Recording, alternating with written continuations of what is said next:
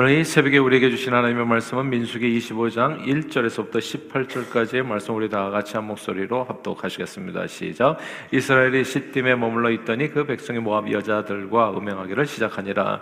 그 여자들이 자기 신들에게 제사할 때 이스라엘 백성을 청함에 백성이 먹고 그들의 신들에게 절함으로 이스라엘이 바알 부올에게 가담한지라 여호와께서 이스라엘에게 진노하시니라.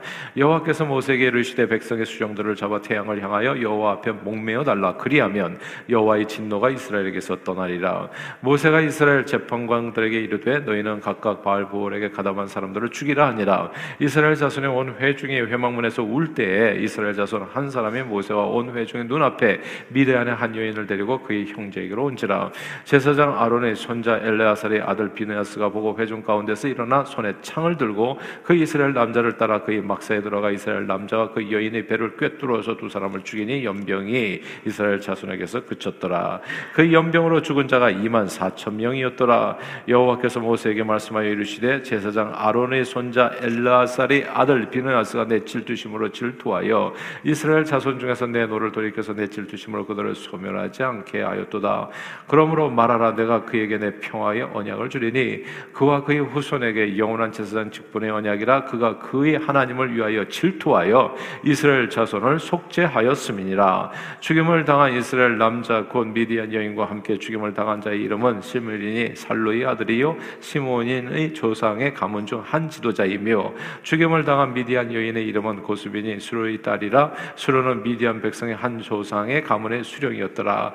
여호와께서 모세에게 말씀하여 이르시되 미디안 일들을 대적하여 그들을 치라. 이는 그들이 속임수로 너희를 대적하되 보올의 일과 미디안 지휘관의 딸 곧 보올의 일로 연병이 일어난 날에 죽임을 당한 그들의 자매 고수비의 사건으로 너희를 유혹하여 되었음이니라. 아멘. 사과가 가득 담긴 광주리에 썩은 사과가 하나 끼어 있으면 다른 사과도 점점 썩어가게 됩니다. 그러므로 사과 하나가 아깝고 귀하지만 썩은 사과는 신속하게 광주리 안에서 제거하는 것이 전체 사과를 구하는 길입니다.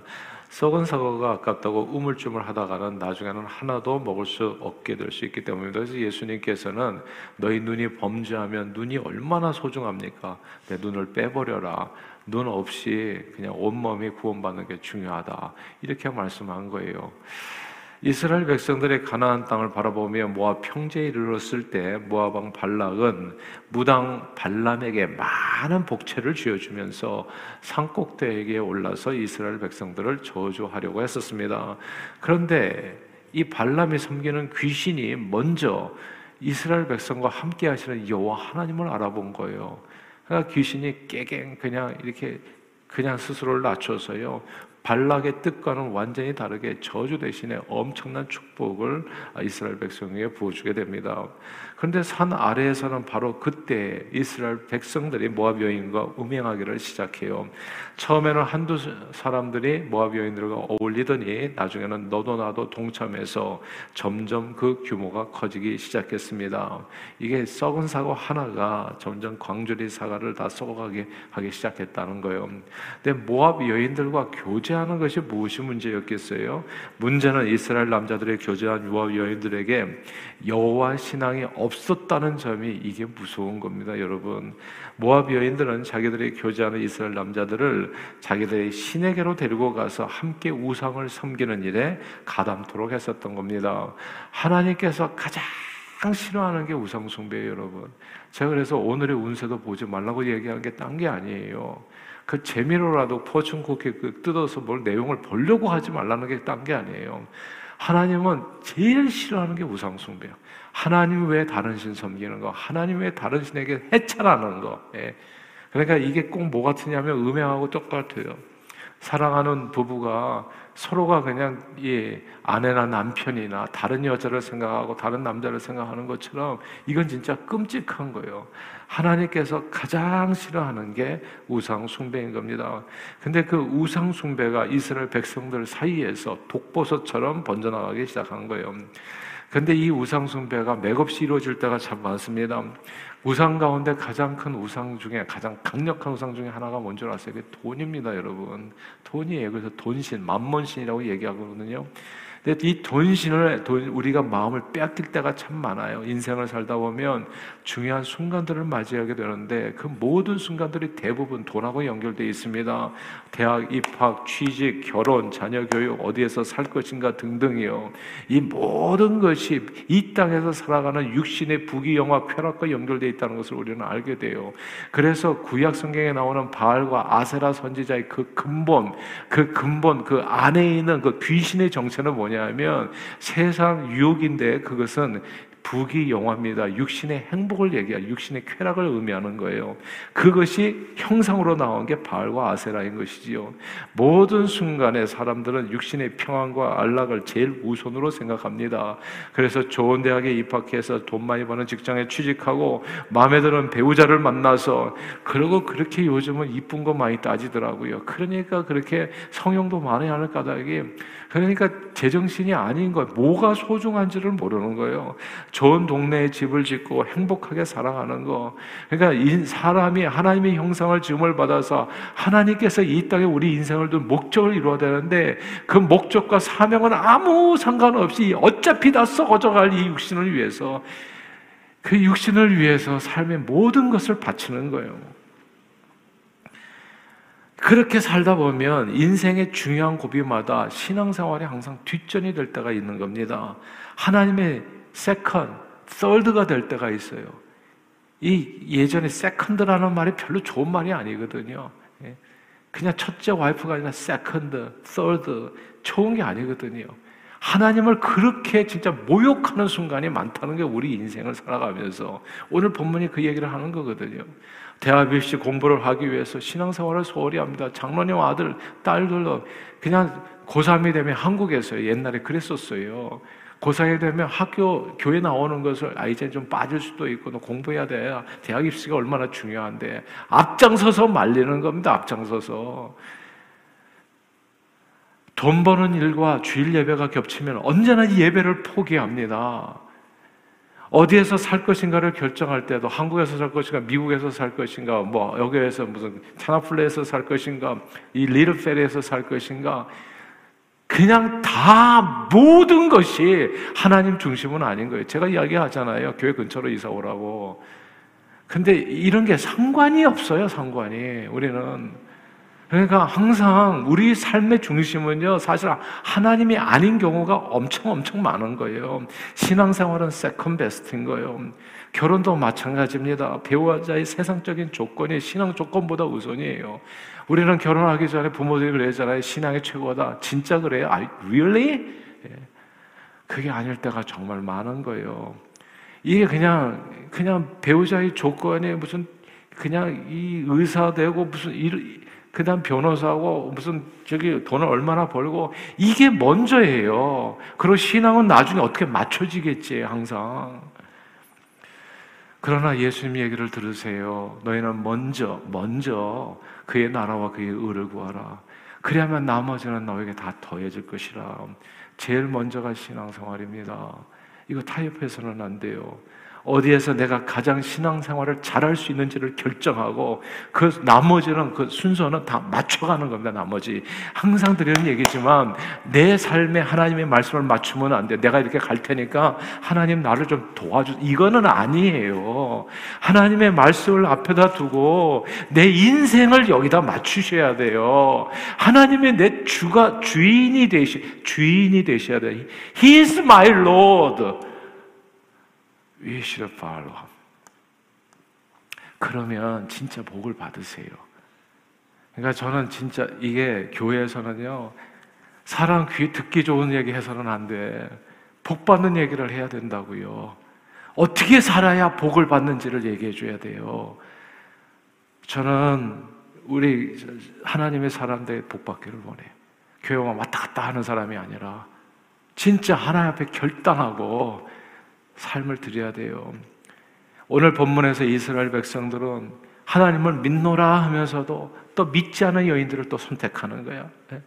그들의 문화와 신을 받아들이고 이런들 어떠하리 저런들 어떠하리 만수산 드렁치기 억해진다 어떠하리 우리도 이와 같이 여기서 천년만년 살고자 그렇게 여호와 하나님 신앙과 세상 우상신들이 얽혀지게 한 거예요. 이것도 아니고 저것도 아니고 어중간하게 머뭇머뭇 그러니까 1, 2, 3대가 왜 안 되냐 하면요. 머뭇거리면 안 돼요. 머뭇거리면. 그냥 생명을 드려야 돼요. 예수님 앞에. 그러면 진짜 1, 2, 3대가 다 복을 받아요. 제 목표는 정말 이 땅에서 주인이 되는 겁니다. 우리 후손들이 왔다 갔다 하지 말고 정말 예수를 붉은 마음으로 믿으세요. 모아바 땅에 최고 귀신을 섬기는 발란도요. 세상 신이 먼저 알아봐요. 여호와 하나님밖에 없다는 거. 완전 굴복해서 이스라엘을 축복하는데 정작 이스라엘 백성들은 자기가 믿는 하나님이 누군지를 몰라요. 그 귀신을 섬기는 여성들과 짝해서 세상과 짝해서 아무 짝에도 쓸모없는 귀신 앞에 절하는 그냥 어처구니 없는 일을 행하게 된 겁니다. 우리는 여기에서 이스라엘 백성들의 음행이 귀신들 앞에 절하는 행동과 비교해서 나온다는 점을 주목해야 됩니다. 사람들은 오늘의 운세나 타로점을 보고 절에 가서 갖다 고개 숙이는 일이 별일 아니라고 생각할 수 있지만 하나님께서 보실 때 그런 행동은 모두 결혼한 여인이 남편이 보는 앞에서 자기 몸을 외간 남자에게 맡기는 경우가 같다는 거 오늘 비유가 그거예요. 사람들은 종종 하나님을 그냥 어떤 신비한 능력으로만 생각하는 경우가 많습니다. 하나님은 감정도 없고 그냥 비나이다 비나이다 하면서 복처나 많이 주면 좋아하는 귀신들 중에 하나처럼 오해할 때가 많아요. 그러나 우리 인간에게 있는 사랑하는 감정, 질투하는 감정, 미워하는 감정, 좋아하는 감정은 모두 하나님의 형상에서 온 하나님의 성품들인 겁니다. 한마디로 하나님은 인격적인 하나님인 거예요. 하나님도 상처 진짜 엄청 많이 받으세요. 하나님은 우리를 사랑하십니다. 그리고 우리가 복 받기를 원하세요. 우리가 굳이 복을 빌지 않아도 돼요. 비나이다 비나이다 안 해도 돼요. 하나님께서는 발람을 통해서 세 번씩이나 축복하실 정도로 하나님의 백성들을 축복해 주십니다. 하나님은 마치 사랑하는 남편이 아내를 위하듯 사랑하는 부모님이 자녀를 감싸듯 그렇게 당신의 백성들을 감싸고 사랑하십니다. 우리가 해야 할 일들은 단 하나뿐이에요. 하나뿐. 그 하나님의 사랑을 받아 그 사랑 안에 거하는 거. 남편의 사랑을 듬뿍 받은 아내가 남편의 자기에 대한 사랑을 알면서도 남편 몰래 바람을 피운다면 어떻게 되겠습니까? 남편보다도 더 사랑하는 게 있으면 어떻게 되겠냐고요? 그 가정이 어찌 행복할 수 있겠냐고요? 성경은 여인과 가늠하는 자는 무지한 자라 이것을 행하는 자는 자기 영혼을 망하게 하며 상황과 능욕과 부끄러움을 씻을 수 없게 되다니 남편이 투기로 분노하여 원수가 없는 날에 용서치 아니하고 어떤 보상도 받지 아니하며 많은 선물을 줄지라도 듣지 아니하리라 말씀했습니다. 믿지 않은 여인을 따라 우상 앞에 절하는 것은 하나님을 가장 슬프게 하고 고통스럽게 하는 행동이에요. 그런 배반이 없는 거예요. 제가 그래서 얘기하는 거예요. 교회 중심으로 신앙생활하고 붉은 마음을 보이라 하나님 앞에서 그거예요 그냥 예. 하나님 앞에서 그러면 반드시 복을 받는다. 주님을 위해서 희생하는 걸 어렵게 생각하지를 마세요. 이게 무슨 희생이냐고 예수님이 십자가에 죽은 그 은혜에 비하면 우리가 하는 것은 아무것도 아닌 거예요. 그걸 갖다 무슨 희생인 것처럼 괴로워하는 사람들이 있잖아요. 어떻게 복을 받겠냐고요. 오늘 본문에 모압 여인들과 통관한 이스라엘 백성들 사이에 하나님이 얼마나 마음이 아프셨어요. 연병이 번지게 됩니다. 무려 2만 4천 명이 죽었어요. 아, 그런데 그 가운데서 사태의 심각성을 깨닫지 못하고 시므온 지파의 지도자는 한 사람이 시므라는 사람이 이스라엘 백성들이 보는 앞에서 버젓이 음행을 저지릅니다. 모두가 가만히 있었는데 제사장 아론의 손자 비나스가 나섭니다. 처단하지요. 연병이 그쳤습니다. 처단했다는 뜻은 결단을 의미합니다. 다시는 내가 이렇게 살지 않겠습니다. 주님. 예. 내 마음을 주님 앞에 바쳐. 주님밖에 이 세상에 신은 없습니다. 이 세상 행복과 이 세상 물질과 부귀 모든 것. 성경은 하나님을 목숨을 다해 마음을 다해 성품을 다해 사랑하라고 얘기해요. 제가 새벽 기도의 삶을 드린 건 간단해요. 제일 처음을 주님 앞에 드리는 것뿐이 나는 세상에서 난 하나님 제일 중요해요. 여러분은 어떠십니까? 이게 뭐가 힘든 일이냐고요. 정말 돈 몇 푼 벌기 위해서도 사람이 그 앞에 고개를 숙이더라고요. 새벽같이 일어나가지고 돈 벌기 위해서 쫓아다니는 사람이 이 세상에 천지빛깔이에요. 근데 이게 뭐가 힘든 거냐고요, 도대체. 그러니까 저는 전교인 새벽 기도의 화예요, 그냥. 주님을 제일 귀하게 생각, 내 인생의 가장 소중한 시간, 첫 시간. 예. 그건 주님의 것입니다. 그 이 세상 그 누구의 것이 아닙니다. 당신의 것입니다. 내 인생을 주님 앞에 바칩니다. 그렇게 사는 거예요. 비느하스가 그랬다는 겁니다. 창을 들고 우리의 삶의 주인은 예수밖에 없습니다. 예. 더 이상 죄 짓지 않고 살겠습니다. 세상 유혹에 빠지지 않겠습니다. 예. 그렇게 삶을 드렸다는 것을 의미하는 겁니다. 이렇게 살면 반드시 하나님의 축복이 임하게 됩니다, 여러분.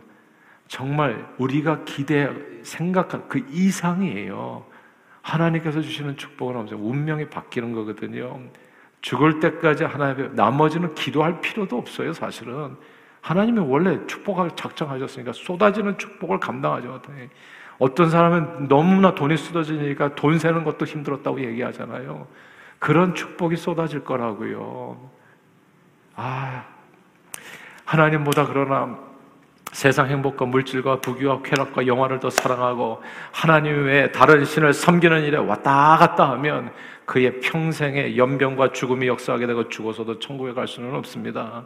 그리고 이런 죄와 저주와 사망의 역사는 무섭게도 전염이 되어집니다. 하나님의 백성들 사이에서도 전염이 되어진다고요. 누군가 결단을 내리고 돌아서지 않으면 계속해서 가정을 가문을 대대로 망하게 합니다. 교회가 왜 무너지는지, 교회가 문을 왜 닫는지를 아세요? 그게 의미가 없는 교회는 문을 닫는 거예요. 교회 당이 있고 없고에 따라서 교회가 존재하는 게 아닙니다, 여러분. 그 하나님에 대한 붉은 신앙을 잃어버리면 건물은 아무 소용도 없어요. 그냥 무너지는 거예요. 하나의 썩은 사고가 온 광주의 사고를 다 썩게 하는 겁니다. 그러므로 신앙생활에는 결단이 필요합니다. 주일 성수와 예배 생활은 내가 그 어떤 경우에도 타협하지 않는다. 이런 결단이요.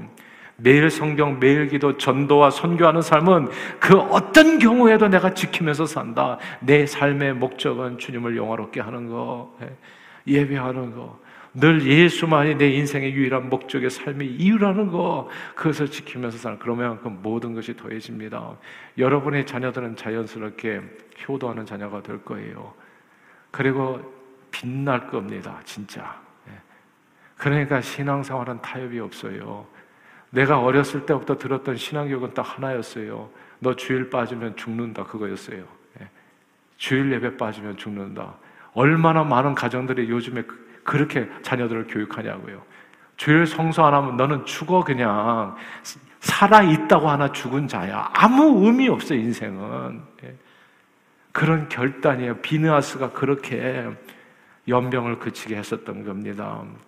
신앙생활에는 결단이 필요합니다. 늘 예수만이 내 인생의 유일한 목적의 삶이 유일하는 것. 그러면 이 모든 것이 더하는 축복을 누리게 됩니다. 밥 먹고 사는 거에 속지 마세요. 누구는 밥 먹고 살지 않나요? 그런 게 하나도 중요한 게 아니에요. 애들이 대학만 가면 비실비실 이상한 소리 하더라고 우리 아들도 보니까 예. 그냥 이, 이, 이 이런들 어떠하리 저런들 어떠하리 이런 사상이에요. 예. 근데 그게 세상에서 하는 얘기입니다. 잡신들이 하는 얘기, 발람이 하는 얘기예요. 그 말은 반드시 고쳐줘야 됩니다, 여러분. 너는 그렇게 아유 뭐 너도 의견도 존중한다. 이거는 자녀 교육이 아니에요. 그건 이웃집 아저씨가 하는 얘기지. 나하고 함께 살 것 같으면 네가 나를 아버지라고 생각할 것 같으면 너는 예수 믿어야 돼. 왜냐하면 아버지는 너에게 세상 사람들 그렇게 얘기 안 하겠지만 좋게 좋게 지나는 거 얘기하겠지만 난 네 이웃집 아저씨가 아니라 난 네 아버지. 나는 네가 복 받기를 원한다. 예. 예배를 드려야 된다. 1, 2, 3대 함께 예배 드려서 자손 대대까지 네가 복 받기를 원한다. 그게 자녀 교육인 겁니다. 오늘 본문의 비너하스의 결단이기도 하고요. 아무쪼록 오늘도 오직 예수님만이 우리 삶의 구원자의 주님이심을 고백하며 그 주님을 믿는 믿음 안에서 세상 유혹에 휘둘리지 말고 세상을 이기며 범사의 믿음으로 승리하며 찾아 손손으로 복된 삶을 누리시는 저와 여러분들이 다 되시기를 주의 이름으로 축원합니다. 기도하겠습니다. 하나님 아버지 오직 예수만이 우리의 삶의 이유요 구원자요 주님의 모습을 고백합니다.